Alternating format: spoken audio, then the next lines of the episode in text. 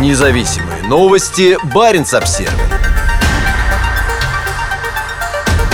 В Архангельской области школьников заставляют проходить опрос об отношении к Путину и протестам. Ученикам 10-11 классов нужно ответить на вопросы об их политических убеждениях, а затем указать возраст, класс и наименование учреждения. В Архангельской области школьников старших классов заставляют проходить онлайн-опрос, в котором нужно описать свою политическую и гражданскую позицию. Об этом сообщает Альянс учителей со ссылкой на школьника, приславшего скриншот опроса. По информации Альянса, школьникам предлагается ответить на вопросы об их отношении к террористам, наличии или отсутствии неприязни к каким-либо социальным группам, а также об отношении к деятельности президента России Владимира Путина. Опрос заявлен как анонимный, но в конце требуется указать возраст, класс и наименование учреждения, в котором учится подросток. Альянс учителей в своем посте напоминает, что согласно российскому закону об образовании, родители школьников имеют право знать о психологических и психолого-педагогических обследованиях, а также могут отказаться от них.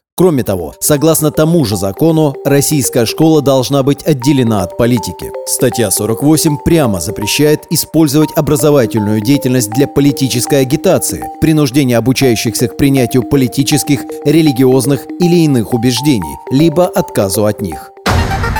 Независимые новости. Барин обсервис